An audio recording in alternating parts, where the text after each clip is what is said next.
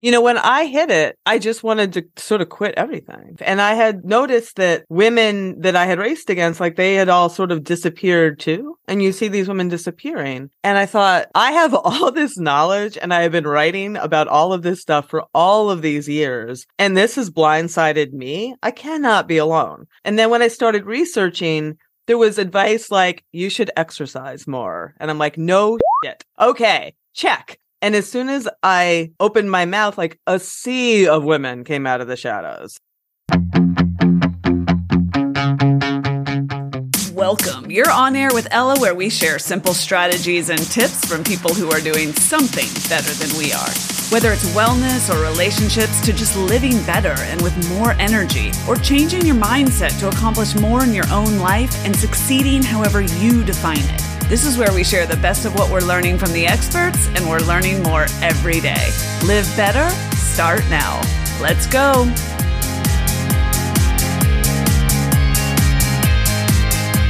Hey, you're on air and I am absolutely thrilled to welcome Selene Yeager to the show. Hello, Selene. How are you? I am very well, Ella. Thank you for having me. I have been dying. I can't believe it's taken us 294 episodes to connect. Can you tell everybody who you are, Selene, and what you do? I am Selene Yeager, as mentioned, and I have been a health and fitness and medical science writer since 1992.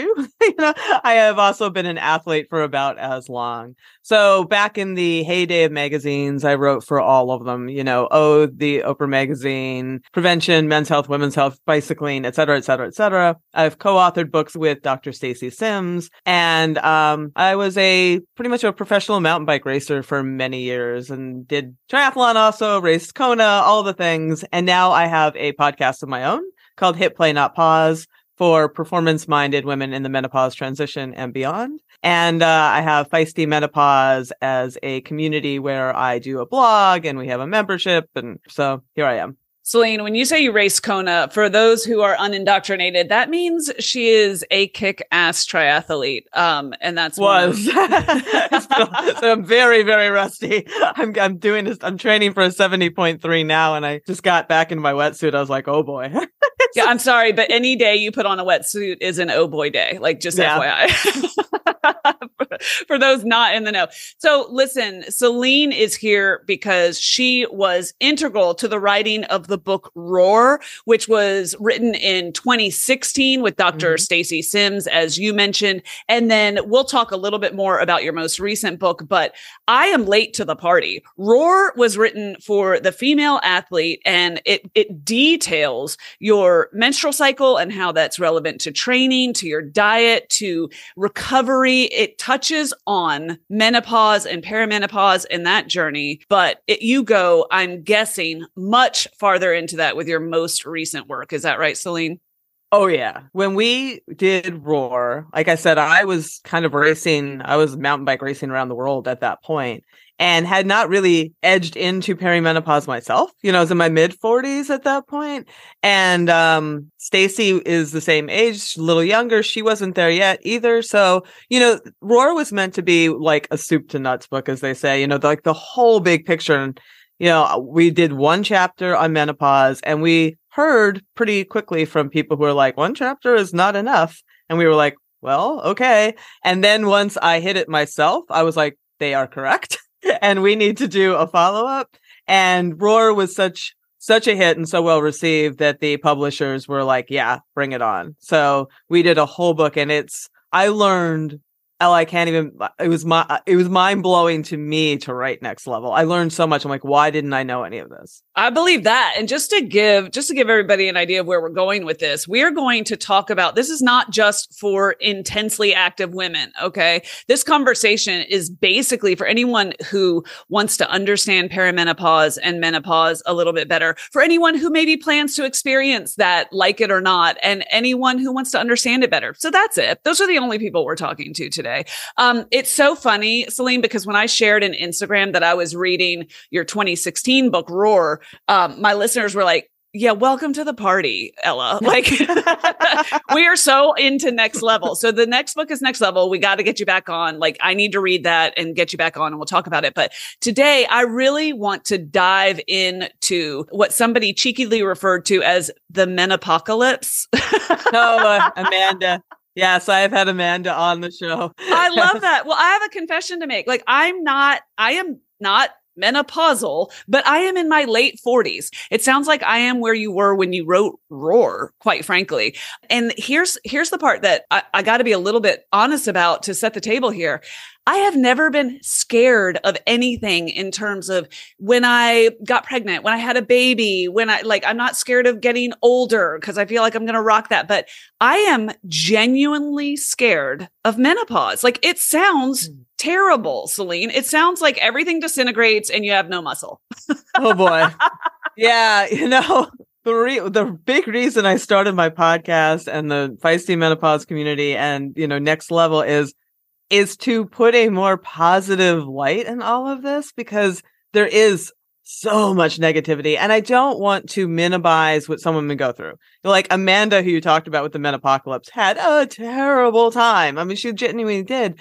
But let me say this is that knowledge is 100% power. I mean, I didn't know I was perimenopausal when I was having anxiety attacks. I just thought like I was having anxiety attacks all of a sudden, right? You know, like there's a lot of things that women unless they they're aware will not understand that it's hormonal and there are things that they can do. You know, uh, they just there are so many women who are like they have brain fog or they have anxiety or all of a sudden they're, they're depressed they're having trouble sleeping you know that you don't necessarily have like the hallmarks right away the hot flashes the night sweats the things that make you go oh aha i think i know what this is not everybody experiences that especially right out of the gate so it's even if you still experience some of these things when you know what they are it just turns the temperature down on them I could not agree more. And it's so funny that you say that because I just had a listener reach out to me and say, I am having almost panic attacks, like just very high, high anxiety.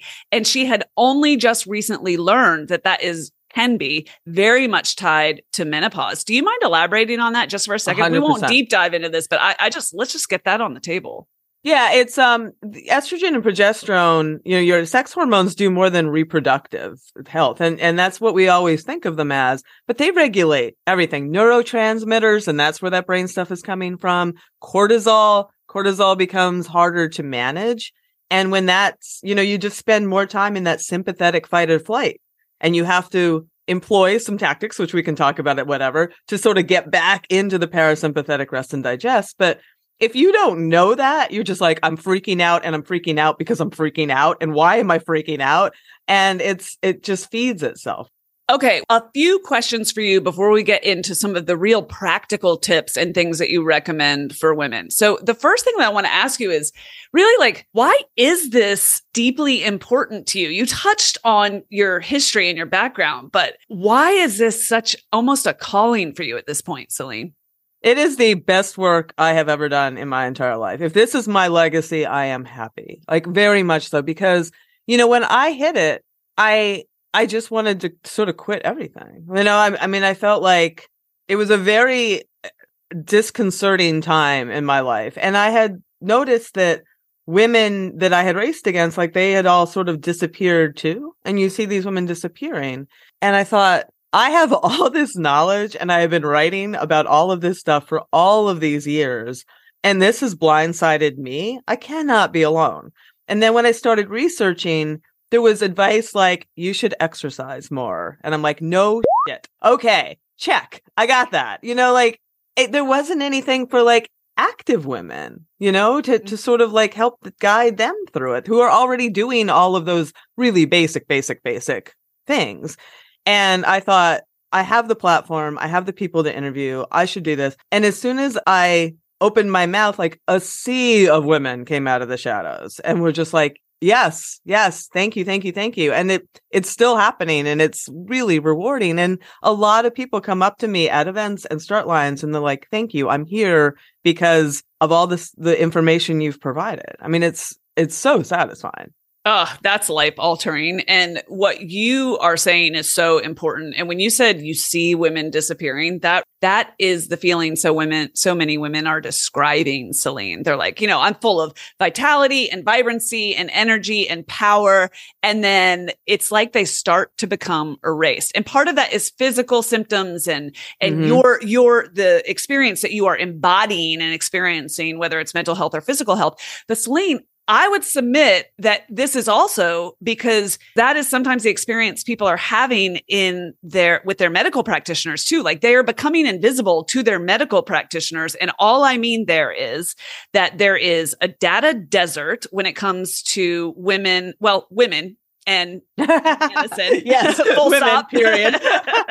That's it. And then, God forbid, you know, women over forty. It's like you know, I feel this, I feel that. Having babies. Yeah. And they're told to take an antidepressant, right? Like that's a trope at this point. So can you talk to me a little bit about the experience you see women having in when they go to their practitioner, mm. which by the way, Selene and I are not one. yeah. Well, there is a reason that all of these um, virtual and online, like the Gennevs of the world, like these medical establishments are, are popping up where you can get virtual care because traditionally, and I, you know, I, I don't want to like broad brush sweep, but traditionally, many doctors are not trained in menopause period even obgyns i mean there was a study in the mayo clinic proceedings in 2019 i cite it all the time that only 7% of the resident physicians in internal medicine obgyn and family practice felt felt like they were qualified to talk to a woman about menopause or they even that like 7% um, and I talked to a lot of OBs on the show who are like, yeah, we didn't get a whole lot of that. I mean, because the baby delivery stuff is really important and the, the rest of the stuff just kind of falls by the wayside. So women will often, because doctors don't know and because they don't know, like they might have UTIs, urinary tract infections. They might have depression. They might have anxiety. They might have sleep problems and they go to all these different doctors and nobody says menopause. I hear that all the time because nobody can connect those dots or they get, oh, you're too young for that. And people are like, because they don't understand that perimenopause can start. Some people start in their late 30s, but typically it starts in your mid 40s. And a lot of women, conversely, are told, well, that's just a part of getting older. That's, that's just true. aging. Yeah. I I don't I don't accept that. I don't believe that. Like I'm not going quietly into that dark night. You know what I'm saying? So my goal and I have shared this before and a lot of women in my community, our goal is to stay strong, to stay vibrant, to stay powerful and to live like the fullest expression of ourselves even if that's different than it was at 29. So mm-hmm. I would love to get into some of the things we can actually do Celine to like give ourselves ourselves, you know, the best options here to set a, set ourselves up for success. You know, the the primary thing that I tell women is non-negotiable is you've got to start lifting weights. If you do not lift weights, you must start lifting weights. Preferably um lift heavy. You know, lifting heavy and that's like because we've uh, we've been indoctrinated with this eight to 12 reps of moderate weight and that just really doesn't kind of cut it. When you get older and your muscle protein synthesis your ability to make muscle and maintain it declines because estrogen again anabolic. I phrase it like this you're trying to pick up where your hormones have left off which means you need to do some of the work that those hormones just naturally did for you and lifting heavy helps you like with that muscle protein synthesis. It gets those stem cells, those muscle satellite cells, gets them back online. And for myself, it's like was the best thing I did. Like when I saw my power going down in my bike and all that, it put that other gear back into my into my system where I was able to be like, oh, I feel a bit like myself again. I've got that power back. But it took like, you know, I went into a gym and I learned to deadlift and I learned to deadlift heavy because I, as an endurance athlete, that was like, oh, you don't do that, you know, for so many years. And I never really bought into that, but I never really lifted heavy either. And that was the first thing Stacy had me do. And it made a world of difference. When you say estrogen is anabolic, can you explain what that means? It means it helps promote muscle protein synthesis. It helps with it helps with muscle development. Like we think of testosterone as being this anabolic hormone, but estrogen functions that way in women So estrogen then is declining as you get older or as you head toward menopause, Selene, yes. and that is why it is harder to build or maintain muscle. Is that what I'm understanding? Yes, that is 100%. I mean, you hear women say this all the time. I experience it myself. I've always been a very muscular woman naturally, not even having to lift. And when I hit and it see it did feel like overnight like I'm like, "Oh, where did my muscles go?" You know, and like I'm like I really need to do something about this. Yeah, I can't decide if I'm in that phase or not because because I feel like I'm losing so much power on my bike right now. And I was like, I have got to get back in the gym because as you said, when you do a lot of training for endurance sports for me, run, bike, swim, I, you know, then squeezing in the gym feels like a nice to have. And you're saying it's an absolute must have. Absolute. It actually, you, I have taken away because you already have all that volume from all those years and all that volume becomes a bit counterproductive with age and with menopause so i dial back some of that volume and add the intensity of you know resistance training and interval training as well. Both of those things are good stimulus. Okay let's talk about you mentioned lift heavy mm-hmm. and for some people who aren't even lifting i'm going to encourage you to start with lift. Totally that's what i said like lift and then progress to because you don't yeah you don't want to just go in and try to like deadlift on your own. You need to like build a foundation learn proper technique uh but yeah it's amazing how it's good for your brain health. It's good. The more research goes into that kind of resistance training it is it is amazing for you well, and one of the number one things I hear women talk about is just their lack of toning. And very obviously, lifting any sort of resistance training is going to help with that. But what you're saying is like you need to go heavier than you probably think you need to. And and you know it's a trope at this point, Selene, that women think they're going to get huge if they start lifting heavy. I doubt anyone listening today needs to be told this, but we'll go ahead and say it on the record. That ain't gonna happen. You don't need to worry about it.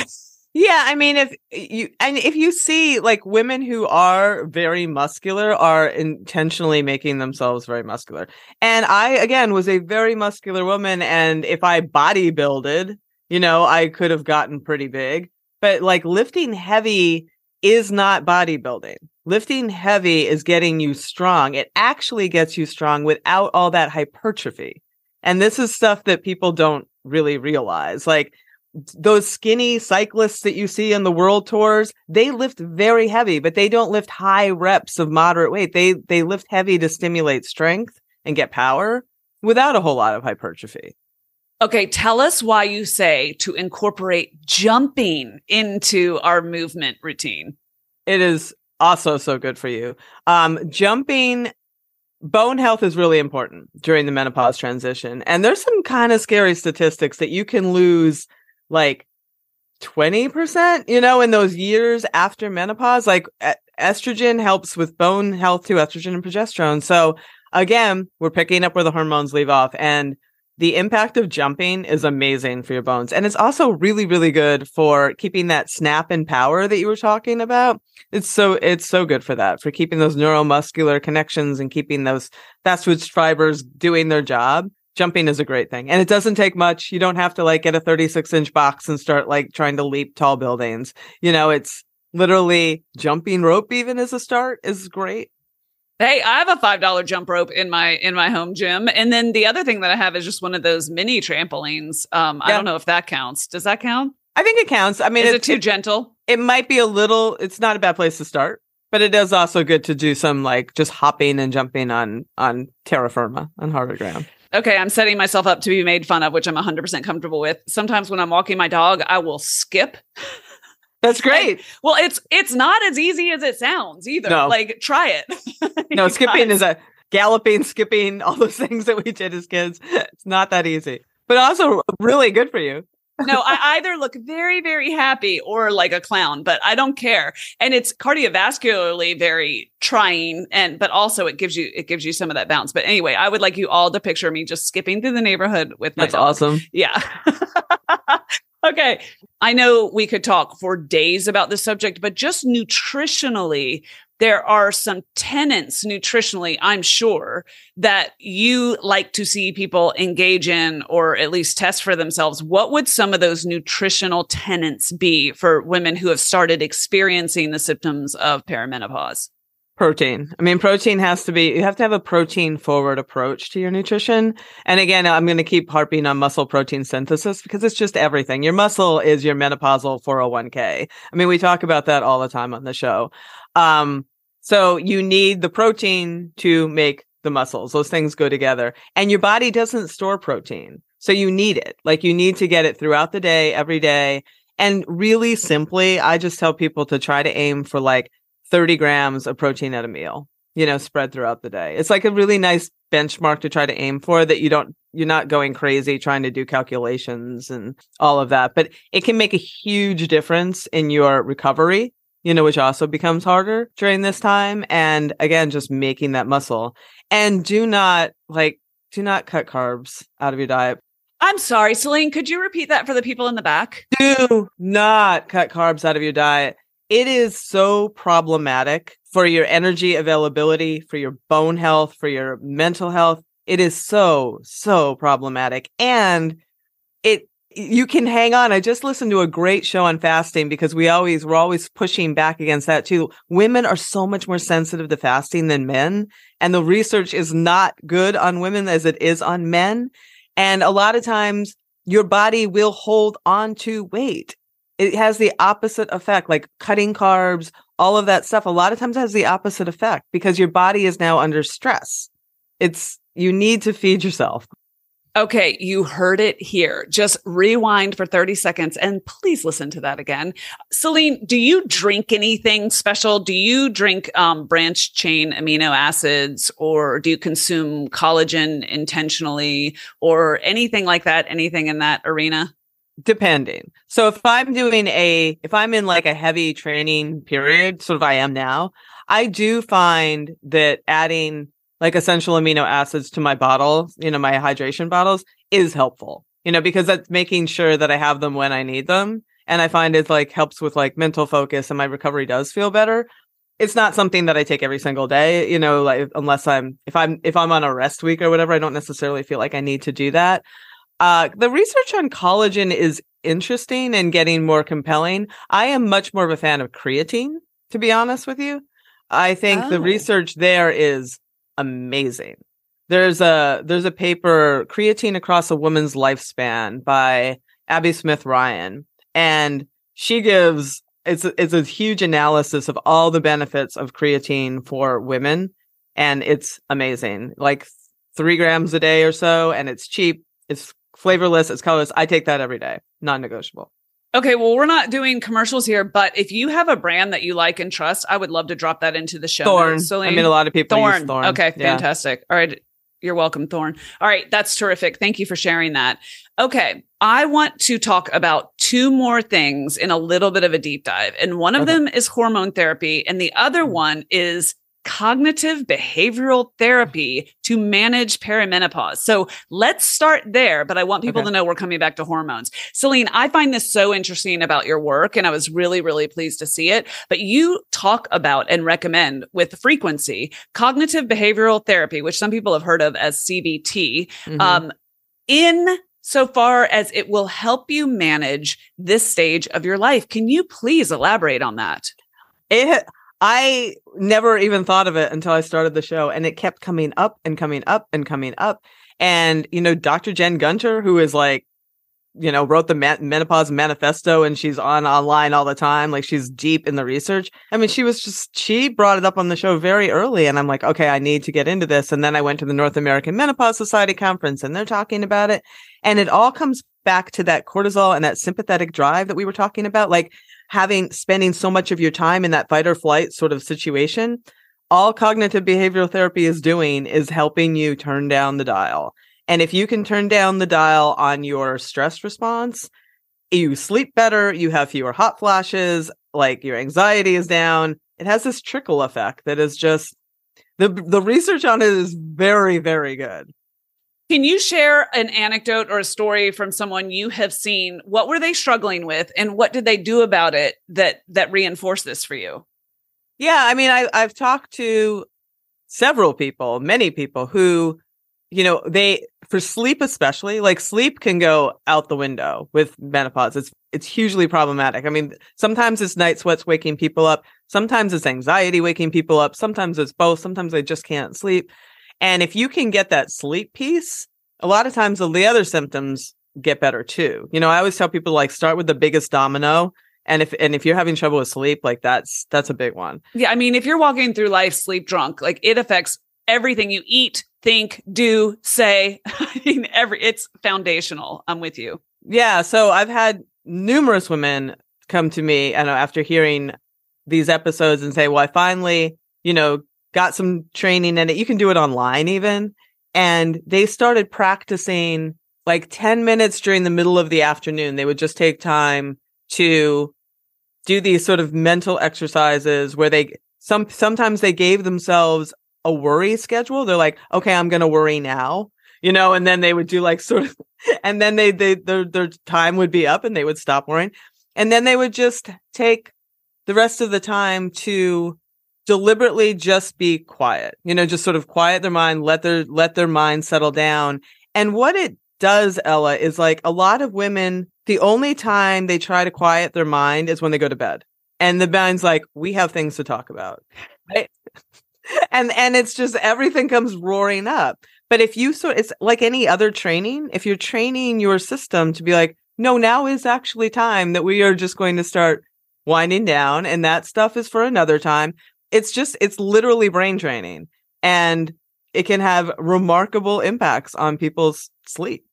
For those of you who don't know, and I, I, many of you have heard of CBT before, but it is, it's just an overarching term used as a type of psychotherapy, and it can help you with very, very specific behaviors. And it's really useful for emotional challenges. What you just said, you just said something so profound, Selene. You said, sometimes the only quiet time we spend with ourselves is when we are going to bed. That, yep. By definition, is flawed, and I am guilty. Yeah, and then you wonder, like, why won't my mind stop racing? That's weird. like, why am I up at 2 a.m. thinking about all the things that are going on in my like because you haven't given yourself that time. Yeah, your brain's like, hey, you let's spend some time together. Yeah, knock, knock, knock. Okay, Selene, one thing that I'm using at night that's helping me a lot, this is just a few weeks old, that's helping me sleep way, way better right now is ashwagandha. So I'm mm. making a little, I'm mixing like a little bit of powder with some honey and some warm water, and I drink Ooh. that before bed, and it feels very powerful to me. Is that something that you're familiar with or can speak to?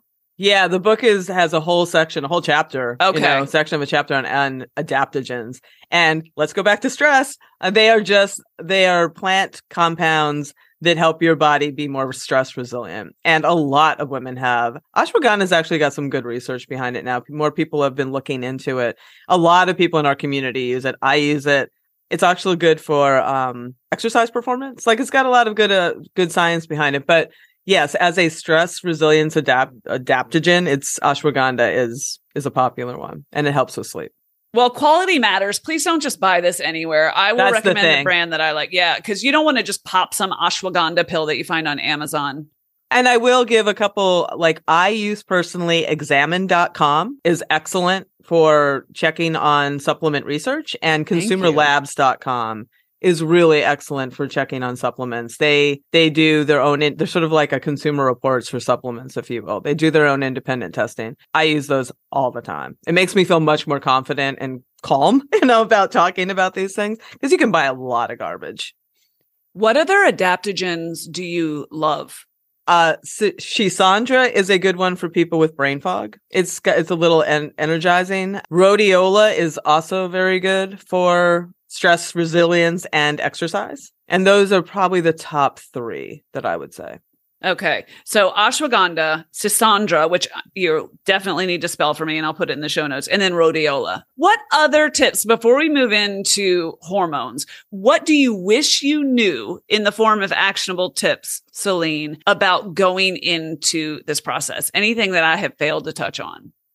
Your attitude really matters. And that, you know, that's it sounds so trite to say it, but it really, really, really does. It is a tunnel, not a cave. It is a transition. You know, it might get dark in there sometimes, but there is truly light on the other side. And you can come out of this so much more self assured and with excitement about yourself and life and giving far less F's about what other people think. And it can be just a time of real empowerment. And I encourage people to view it that way. I really, really do. I just had a woman, she's going to be on the show in two weeks, who took up figure skating. She stopped figure skating when she was 18. She took it up again at 44.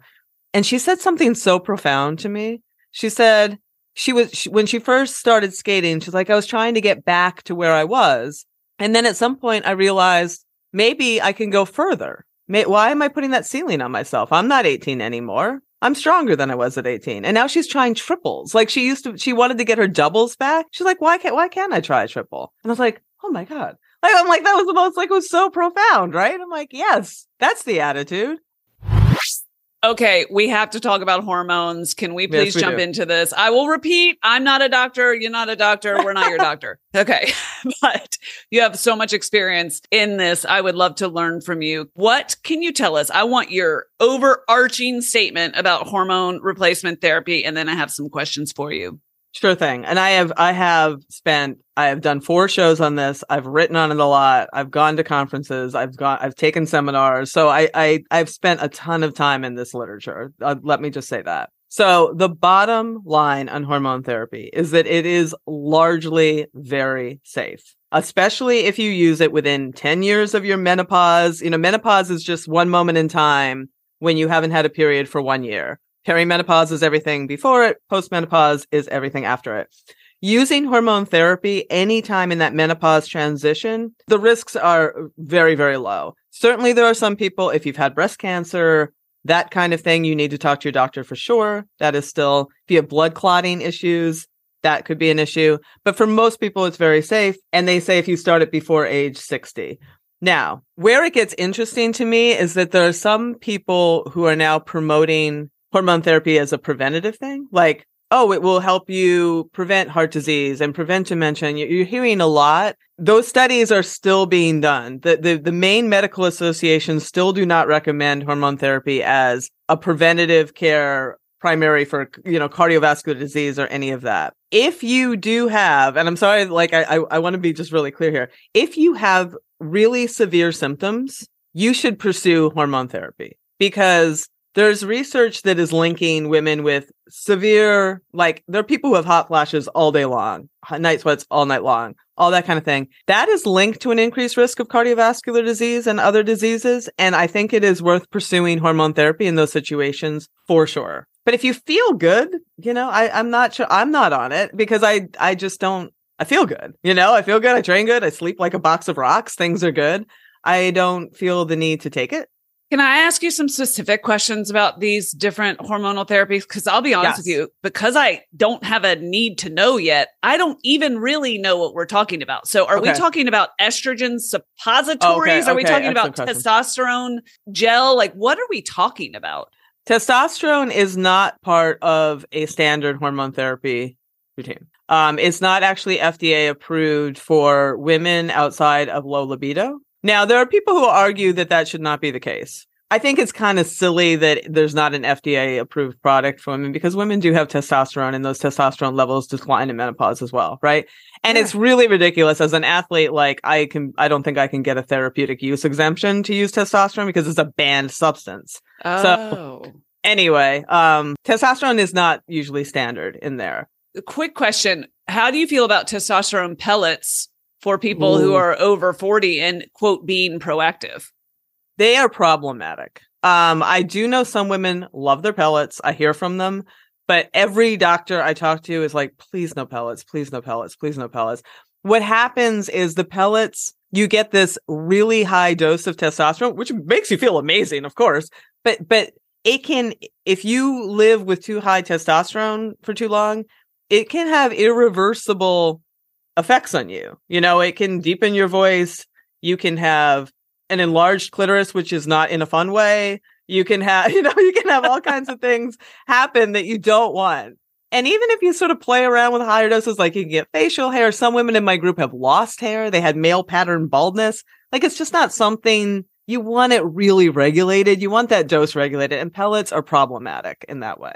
Yeah, just for those who don't know, and this, I, I think these dangers should be paid attention to, whether you're male or female. But the, they inject a packet of pellets into your glute, into your buttocks, and then over time they release. Right, but to me, any very large I say injection, I don't even mean it literally. Just any very large injection of any substance like that makes me nervous. Um, it makes doctors so, very nervous. Okay. Everybody I talked to is just like, please don't. You know, I, I haven't had anyone on the show yet that's like, oh, they're great. You know, they're all like, just please don't. You know, there's other ways to get, if you're doing testosterone therapy, there are other ways that are better and safer. Thank you so much. I took us off course there, but I appreciate that oh, so okay. much. Okay, back to HRT. What is it then? Estrogen in the form of estradiol and progesterone are the two that are part of it. Estrogen is the primary one. So if you if you have had a hysterectomy, if you don't have a uterus, you don't need progesterone. You only need estrogen.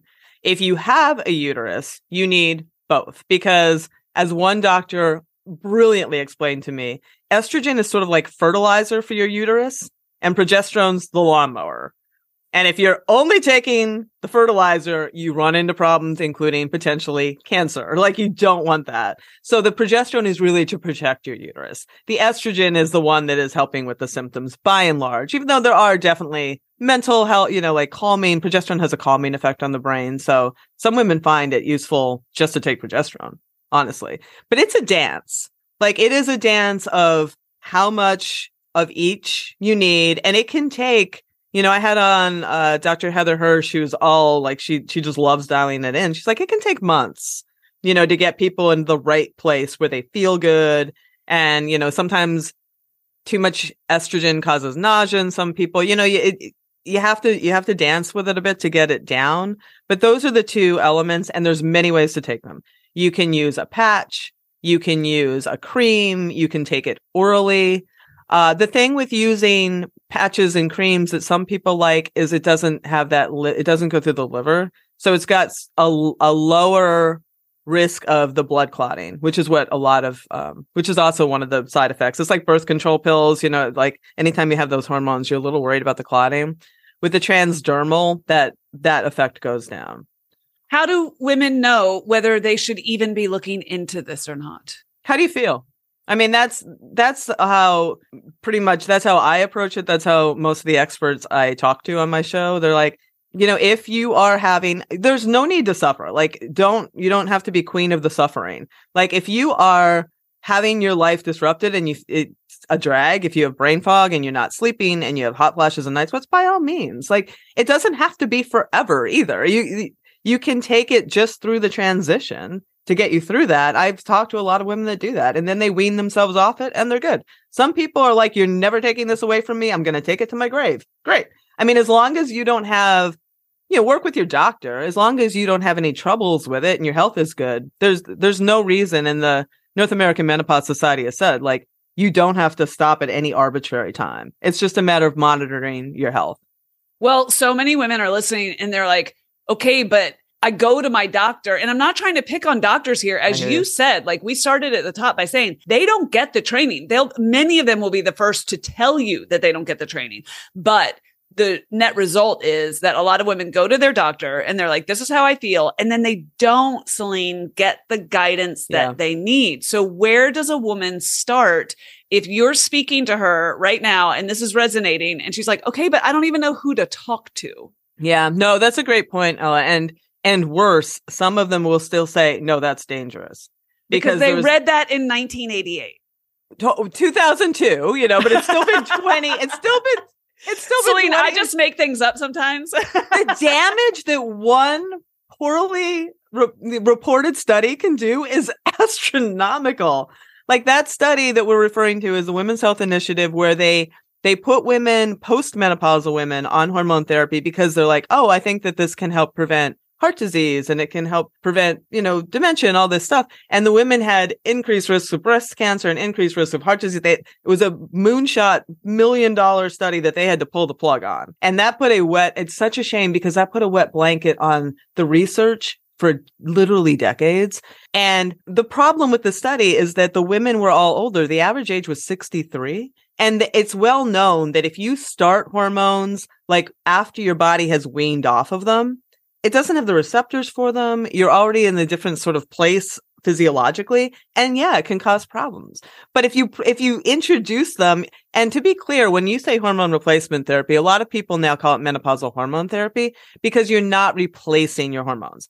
The level of hormones are lower than birth control pills in many cases. Like it's a low level. It's just to sort of smooth out the symptoms listen i in my in my day job I do marketing strategy, branding. Could I maybe rebrand every single thing around menopause? like, can we please rebrand menopause? Can we rebrand HRT? Like, I would like to do a complete diagnostic and fix it because all of this sounds old, ancient, archaic yeah. to me. Um, you're exactly right. You're not replacing your hormones. We should call it something different. Okay to, to, answer the question, if you go to your doctor and he's like, you're too young, it's too dangerous, blah, blah, blah, I don't know go to the North American Menopause Society website and they have a practitioner finder and you can find someone who is actually trained in menopause. And I have done it for even like the smallest, littlest towns, and you'd be surprised. There's a lot of doctors who are actively taking on that training. They get this certification through the society. And that means that they know that, that they, you know, and you can work with a doctor who actually will listen and is menopause informed. And if that doesn't work, you can go to like a gennev.com or one of those online services where they have um they provide menopause services for women who don't don't have access. Okay, and I know we have a lot of listeners outside of the US and Canada, so I will do some digging and look mm. for a resource for you as well. But don't forget now that so many practitioners engage in telemedicine. So I don't know how any of that yeah. works. I'm just saying yeah. I don't think, you know, I don't think you're without luck. Yeah, we have people in our membership from all over the planet, Fantastic. like UK and Australia, and I think most women can find something, you know, to help them. Okay. Well, Selene, this is everything I wanted it to be and more. This is exactly why I've been dying to talk with you. And it sounds like maybe I ought to read your book. okay. In fairness, I just discovered Roar and Next Level is in the cart. And I'm excited to read that and get you back on the air, Selene. But suffice it to say, the show notes for this episode will be robust. I will link to every resource Selene has mentioned today. And if you have any questions for her, just know that I'm going to ask ask her back. And if you are interested in a deep dive, you must check out her podcast, Hit Play, Not Pause. Of course, we'll make it easy, Selene, for everyone to find you. Excellent. Thank you so much. It's been fun. Okay, that's a wrap. I hope you enjoyed today's show and got something out of it that you can use. If you did and you want to learn more, find me on Instagram at On Air with Ella or get the show notes and links at onairella.com. There's no with, it's just onairella.com. Thanks for listening. Thank you for sharing the show, and thanks for inspiring me. You are quite simply awesome.